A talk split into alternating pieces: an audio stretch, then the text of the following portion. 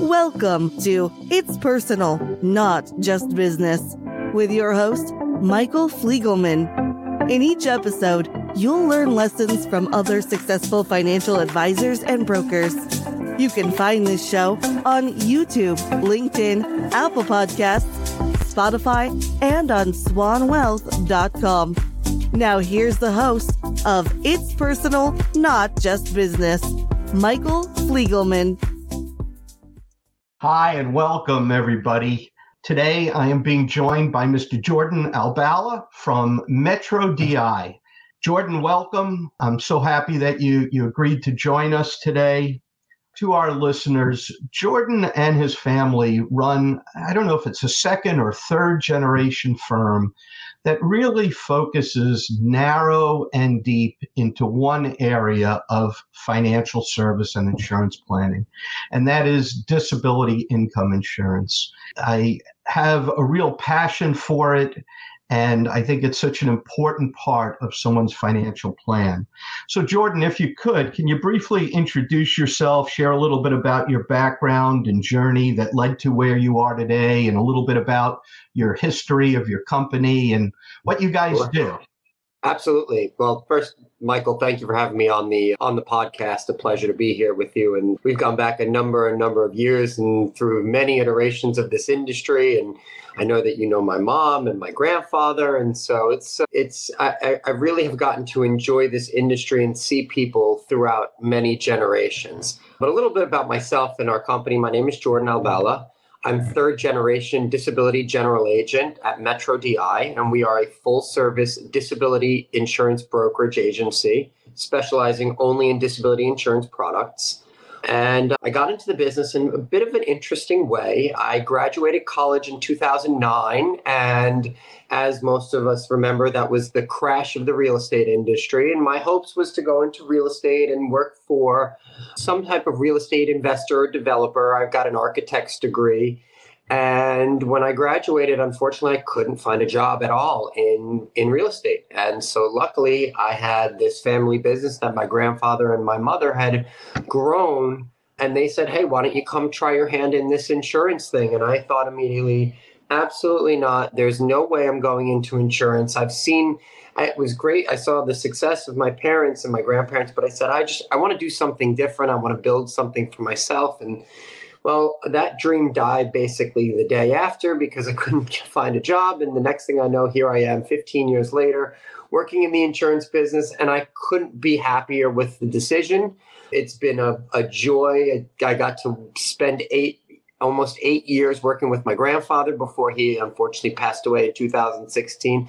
So getting to see the business from his perspective from my mom's perspective and then from my perspective now when my sister is in the business to take it on to the next level and and see the iterations of how the business has grown i think is really special and rare in this day and age. We don't really see too many multi-generational businesses. So uh, i couldn't be happier with with where i've decided to land in this insurance industry yeah, it's such a great story of family, your business. I, I recall meeting your grandfather some 20, 25 years ago in Syosset, Long Island at your old offices. And I looked at him and I did a double take because he looks like a, a famous actor that was in a TV sitcom called what? What was it called? Do you know? The Odd Couple. the Odd Couple, yes. Yeah. Do-do, do-do, and there he is, Jack Klugman. And Jack Klugman, and I, I, can't be the first to say it. No. He, he had to be the spitting image of Jack Klugman. And I was just like, wow, I'm meeting a, I'm meeting a movie star. yeah, we used to say there were long lost brothers. yeah, what a great story and what a great legacy that's been created over three generations. And you know, when when some brokers that I work with have a disability case, very often I'm ending up calling you on it, calling Lorraine or or members of your team and you guys the thing that I love about your your team is you're so focused on customer service and responding quickly. Like you are on it, you have answers, you know where to go. when there are cases that are somewhat difficult to write. You know which carriers to uh, place that business with, and it makes my job trying to source these kind of cases that much easier. So can you give us a little overview of, you know, how you do what you do and why you do what you do? Sure. So Metro DI was started actually in 1963. So we're actually having our 60th anniversary this year. And we got into the business. My Where are we going, by the way? Where, where's the party? Oh, you'll have to ask the boss, Karen. Uh, my job is to just make sure your clients are serviced and have a great experience buying disability insurance. The powers that be will wow. let you know. Um, but uh, yeah, so we were in our 60th year uh, of anniversary this year, and uh, we got started doing major medical with my grandfather, and that slowly moved over to doing uh, long term care. And then in the early 1980s, he found a company called Mass Casualty, who's been long out of business and they were selling this disability product and he said that he had an idea that there was something special to this and this company and he lined up with them and he started selling disability insurance to rank and file individuals in mostly hospitals and he did that for a long time until my mom came in in the late 80s and they grew it up and they to a, a multi-million dollar a year producing agency and in 1999 when mass casualty closed their doors Unlike most of their competitors, which are were all Provident Unum guys, which got tossed to the side of the road with nothing, my grandfather was smarter than all of them because he realized that his contract with Mass Casualty he was vested. So he walked away with all his renewals for the next 20 plus years. Wow. And he also realized all those rank and file people who are working in hospitals, they're not retiring. So he realized the value of not only the right customer, but the right company. And uh, that's one thing I really always looked at him and said, okay, you know, this is the way we need to grow this business by utilizing the right companies, creating the right relationships with people, and then playing both sides, giving both sides what they want to make happiness because we do play we do play the devil's advocate. We are on the side of the client, but we're also on the side of the insurance company and we have to make both sides happy in order for both sides to walk away feeling like they got what they wanted. You know, if we're putting all the wrong business to the wrong company, that's not going to look good. And if we're giving a client the wrong policy or the wrong carrier, that's not good either. So what grew out of what realizing how my grandfather built this business is realizing that it's about learning how to make both sides really happy. And and when I came into the business, in 2009 they my my mom and, and my grandfather had really grown the relationships with the carriers by that point but we really needed to take this kind of boutique service model to the next level. And that's when she myself and lorraine as you know really started to look at what the experience is like for the user and how can we make it a better experience for not only the broker but for the client? Because at that point mike i'm sure you remember in the late 2000s that was kind of the the down the, the most down time for disability insurance. There was a lot of bad claims. There was a companies offering too much lifetime benefits and insurance companies weren't doing a good enough job underwriting. So we saw a lot of a lot of a, a, bad result happened in the late 2000s and that resulted in advisors not wanting to write disability insurance or giving up because it had gotten too hard. Sure. and so we had to really revamp what we did and rethink how we can make the user experience better for the advisor because we need the advisor to sell the client so that we can all be successful.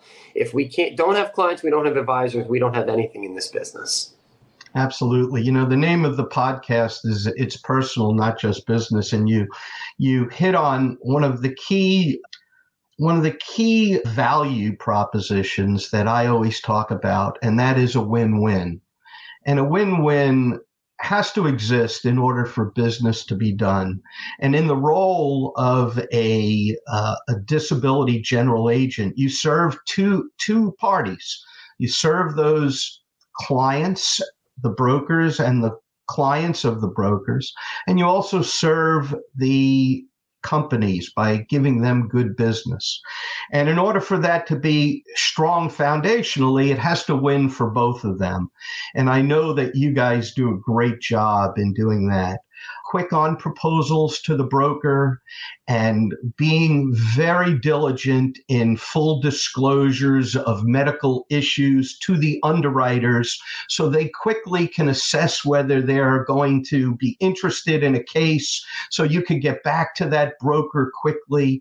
And you guys do such a great job of knowing you know if somebody has condition A or condition B which would be the best carrier to submit that business to, which will allow your client to get the approval that you need, which has the best discount, which has the best uh, definition for the occupation. Share with us a little bit about the various carriers that your agency represents, Jordan. Sure, yeah. So, what I like to tell people is that we have a product, a disability solution, or an income protection solution for everyone. It doesn't matter what their occupation is. For advisors, I like to ask two questions to your client in determining disability. There's two questions I've developed over the years. And these two questions I think every advisor should take away from this discussion and utilize from the from from here on out. And the first question, Michael, is do you work because you have to or do you work because you want to? Okay, that's the first one because we're determining, we already know the reality is 99.999% of people are working because they have to. Very few of us are financially secure to the point that we can retire today and have all the money we need to do all the things we want throughout our entire retirement. So we've established that these people are working because they have to. Now, the second question is what would you do if you were sick or hurt and couldn't work? I mean, there's no better marketer in this business than who? The Aflac Duck, right? That duck does a better job for all of us. I only wish, Mike, that our companies, all of us included here, did a, as good a job marketing disability insurance as that duck. But the reality is that duck is all we've got right now. And it's upsetting and disappointing because we work with companies, Michael, that have tremendous capabilities to market, but yet we allow the duck to be our main marketer. you know, the duck is close to the goose, though. And, you know, the, the great analogy that I learned many years ago, and I'm sure you're aware of, is which do you insure, the goose or the golden egg? Yeah, absolutely. And when it comes to financial planning, everybody has their golden eggs, their cars, their homes, their boats, their art, their jewelry insured. But yes. what's creating that is the goose. And that oh, yeah. often is the Achilles heel of a financial plan. You know, I was at a conference and this very esteemed presenter from some bank uh, was asked, What do you think is the most important thing for a young professional to do? And to my shock, she said, Protect their income. Wow, you don't hear that ever. You really don't, but it was a really, really learned CEO type level person who had great insight because they understand that more homes are lost due to the disability of a breadwinner than any single other reason. Yet, if you ask the average person that is your client, whether they have disability insurance, they give you this look like, I think yep. so because it says NYSDBL on their paycheck, and they think, oh, I'm covered by the state. Or I know that Social Security provides disability. So, this is an area, in my opinion, that is often misunderstood and becomes the potential Achilles heel to the entire financial engine that drives people's wealth and that is protecting their income. And a lot of times people make the assumption that they have adequate coverage because they may have a small group long term disability policy. They may have a big long term group policy and it may be taxable, Mike. Absolutely. So I wanted you to, to share a little bit about some of the mistakes that you've seen yeah, over your career and mm-hmm. what an advisor and a consumer should be aware of when they're looking at protecting their most valuable asset. Yeah. Well, like you said, it's the most valuable asset. It is your richest asset by leaps and bounds. You will make more money in your occupation than anything you earn, or you inherited, or you've grown in in in in uh, appreciating assets will ever be. So why are we not insuring our greatest asset? Uh, it's a it's a question that to this day I think we're all scratching our heads why it hasn't taken off like some other types of insurances. But nevertheless, there are some definite pitfalls of places I found where people say, oh, I'm adequately covered. And I think the biggest one that you mentioned nowadays is where employers provide group insurance. And people say, oh, I have group insurance from my employer. Oh, I have 10,000 a group. Well, you only made $150,000. So you don't have 10,000 a group because it's 60% and it's taxable. So what you're really left with is not a whole lot. And I think that uh, having the ability to understand that just because someone says I have something doesn't mean that's the reason for you as an advisor to stop. It's an a reason for you to ask more questions. In fact, because if someone doesn't have anything, then the, the, the conversation goes right to we need to fix that. But if the question is, yes, I have something, that's where you have to be more of a investigator and find out what it is and what kind of quality is it. Is it adequate enough? If you bought a policy 10 years ago, is it going to be good enough for your income today? Probably not. But the bigger thing, Michael, is that in insurance, and I say this as a 37 year old man, and I'm I'm single. I, I I own a car outright. I have I rent an, an apartment. I uh, I look at the need in terms of dollars spent in insurance. And as a disability guy, this is going to come out, you know, weighted towards disability insurance. But I'm, you know, I like to look at not only the generation that's mostly got insurance, but I'm really more interested in the generation that is about to come into play of needing to buy insurance. And I'm talking about the people turning 30 years old today that are getting jobs. And the reality is, those are our next rounds of clients. So we need to figure out how do we address and and and connect with this generation of people that is a very different generation than we've ever experienced. And how is it different? Is that 30 year old more, first of all, more females than ever are in the executive and high end working world more than ever are they not married without kids. And so again only furthers the need for what do you put your first dollar in in terms of insurance spent less than ever it's life insurance is less important in a first dollar in necessity for most of these young people because they're not married with kids at 30 years old like they used to be. Yeah, I, I, totally agree. You know, foundationally, for a single person starting out who's got a good income, you know, first thing is protect that asset. And, you know, I got a friend of mine who does very large medical malpractice insurance.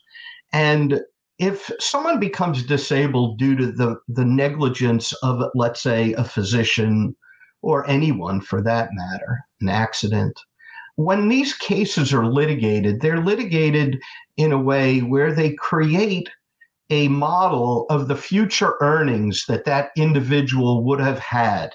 And that creates this very large, large basis for the lawsuit. So if someone's making, you know, $500,000 a year and they're 35 years old and they're going to work for the next 30 years, 500 times 30 years is $15 million. That is the beginning of a lawsuit in a wrongful action against someone because they would lose that $15 million of income. Well, imagine if you became sick and it was not due to negligence. What are you relying on to bring into you and your family? That $15 million. And that is good disability income insurance with a non cancelable, guaranteed renewable policy, meaning the rates can't go up, they can never be dropped. I'm curious as to who are the big purchasers and why they are the big purchasers of disability income insurance, Jordan. Yeah, so it's funny. So you know, historically, Michael, we know that that anybody in the in the field of medicine has been a big purchaser of DI the need is right there. They're kind of at this point, they're even trained to need it and know they need it by the time they're in residency. Uh, they're chased after by lots of advisors who are pushing them to buy it. Their teachers are telling them to buy it. So more than ever, it's it's the medical industry. But I think where we're really starting to see increases in DI being purchased is some of these professions where I think we didn't used to see them before. A lot of people, and it's partially because I think the need is out there more. Partially, I think is because we're seeing the younger generation, the millennials and the Gen Zs and stuff, not being married with kids and having these big, giant incomes. But I think the other reason is because the insurance companies are much better now at understanding and writing some of these occupations. And the big one is people in finance and in financial services. Insurance agents, financial advisors, investment advisors, people who work in hedge funds, private equity funds, venture capitalists, all these types of worlds where income has been historically volatile even even real estate brokers. They were kind of all hated back in the day. And now I mean, we're selling real estate brokers and mm-hmm. insurance agents and private equity people thirty, thirty-five thousand dollars a month because the insurance companies have gotten more used to underwriting and understanding. And I think that's where them having the ability to utilize AI has really given them the edge and being able to understand where they can be competitive and where they can't. And it's allowed them to push themselves. Like, for example, when I first came into this business, the most you could buy was 15,000. And now here 14 years later, 14 years and change, and we're now up to 35,000 we'll sell each one person on a policy. So, you know, the industry is forever evolving and it's really forever evolving in a pendulum sense in terms of the medical underwriting. I think that's really where things differ and understanding the differences in carriers because whether I like to say I believe I'm agreeing with it or not, this industry has become so commoditized. And what I mean by that is the products have really become apples to apples. The differences between the products are nearly identical. The definitions between the uh, mass and a principal and a standard and a guardian, they're identical. Any little differences, we're pulling hairs. They're all giving you the bells and whistles, the true or not, the enhanced residuals, the 3% compounded colas, non cancelable features, option for full mental nervous all these things have been commoditized. It's really now about understanding and what these insurance companies are able to do because they have so many years of historical data. They can say, okay, for this occupation, we can be really aggressive because we have historical data that shows that, you know, men between the ages of 30 and 45 who are architects are a great bid for us. So we can drop the premium for them versus, you know, we've noticed that men over the age of 45 who are architects who buy a policy are a bad risk for us. So we're going to raise the rate for them. So they have the ability to become more competitive in certain places. And, and what I mean by that is it's rather than in days of old, Mike, where we've seen product differences that determined compatibility in clients. Whereas, like in days of old, there were only some companies that offered own-occ to doctors and not others. And they, sure. some company offered full mental nervous to doctors and not others, and these kinds of things. Now they're all offering the same gig. It comes down to the price, which is why, whether like it or not, it's become so commoditized. Yeah, no, I, I hear you, Jordan. I, I, I, understand your comment about commoditization, but I, I, I want to push back a little bit on that a little bit because I think in the world of understanding what is available, like for instance, I know one carrier doesn't offer buy sell disability in certain states. Sure. And knowing where to go, that is, you know, that's the the magic, the special sauce, if you will. Sure. Having someone like yourself who has knowledge of okay, you, you, can't get that in this state with this company. Yes. So we're going to go here. Here are the two or three carriers that could insure you for a disability yes. buy sell in California, for instance, where I know one major carrier they won't sell in California that particular eh. product, but if I called you, boom, you would know where to go with it at least that's what I see as Absolutely. a real value I, I think, proposition. I think that my comment on commoditization really comes from, say, you're going to insure a 30 year old male internal medicine physician in the state of Georgia, that's a compact state. The contracts between all of them, we're pulling minor, minor hairs that I might argue that those hairs are probably not worth the difference of whichever carrier comes out the least expensive. But yeah. you are correct that when it comes to understanding some of what I like to call the ancillary income protection solutions, that's outside of the standardized individual DI product understanding that world. And i think that's where, where advisors can really take their their portfolio and their programmed approach to the next level is understanding how to utilize those products. And that's yeah, where i'm sorry go ahead. That's where them knowing to use you yourself and myself as a team is really going to help them because those products are complicated. They're not easy to sell and knowing when to use them and where to use them is very difficult and that's where i say to advisors that's the point where you call michael call myself and you bring us in to help you navigate that because it's not a commoditized product it's not a commoditized world everything yeah that is disability overhead expense, buy sell, loan protections, key person disability. And then the big one, you know, is the guarantee issue, Michael. There's so much business to be had in that small mark, small business owner market. This is where advisors really need to be calling us up with the information saying, this is what our clients do. What can we do for them?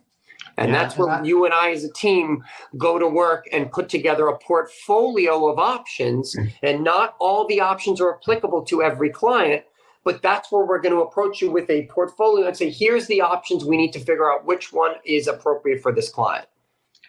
And and mm-hmm. I, I know over the years you guys have done a phenomenal job in turning a world of you know spreadsheet and commodity into a value proposition of cutting through all of the analysis and paralysis of a spreadsheet and saying, well, all this is great. They're all pretty similar, but here's the reason why you should go with company A or company B. And that is the, the magic or the special sauce that I think makes your company so valuable to people like myself who are looking to find the right fit, the right product.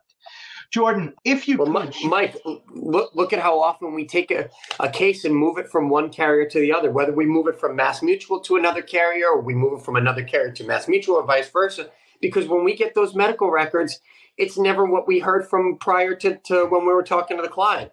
And so that I find is is where your and my value as a team to an advisor really separates us because we get all the APSs. So every time I get an offer, I read the medical records. And if I disagree with the medical records, I'm going to go to the underwriter and fight with them.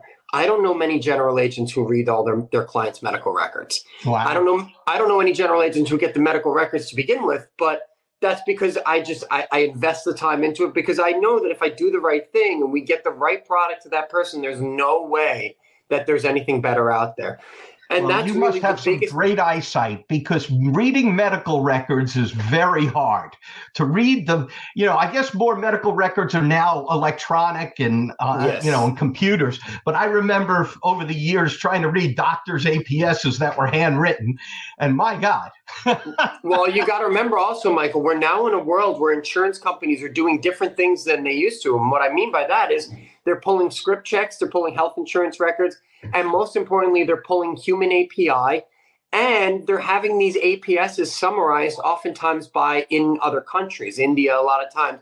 So what we get back in those summaries doesn't always line up. And I disagree with a lot of it, especially when it comes to mental nervous. I think their interpretation that they make outside of the United States when they summarize some of these records, like it or not, it's what the insurance companies are doing.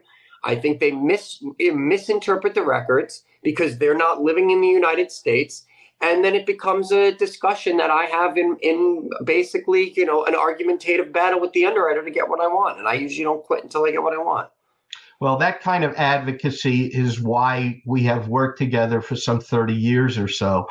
I, you know, wanted to ask you if you could share with the audience a little bit about how they could reach you, the name of your company, your website, sure. And maybe you could conclude with if there's any specific message or idea you'd like to convey to people who might be listening. Yeah. Okay. So, I mean, I definitely, the best way to get in touch with me, Mike, is probably to have them contact you. That would probably be the, the most efficient way is anybody who needs help with disability insurance they're probably already speaking to anyway and and you and i have such a great working relationship you with my team you know that when you come to us first off if mass mutual is the right place we always tell you that but nine times out of 10, you're coming to us because you know you need a different solution than what Mass can bring you. Because, I mean, you're you're very smart. You've been in this business for way way longer than me at this point. So I almost don't even need to tell you, hey, you know, this one's not right for Mass. You already know. Sure, absolutely. Um, They're not going to be all things to all people all the time. No, and, there is no um, one company that does it all. And And that's why we have companies that write things that are outside of just the quote unquote white collar preferred clientele. We have contracts for blue collar individuals, we have contracts for specialty individuals, we have substandard contracts for people who aren't quite healthy enough.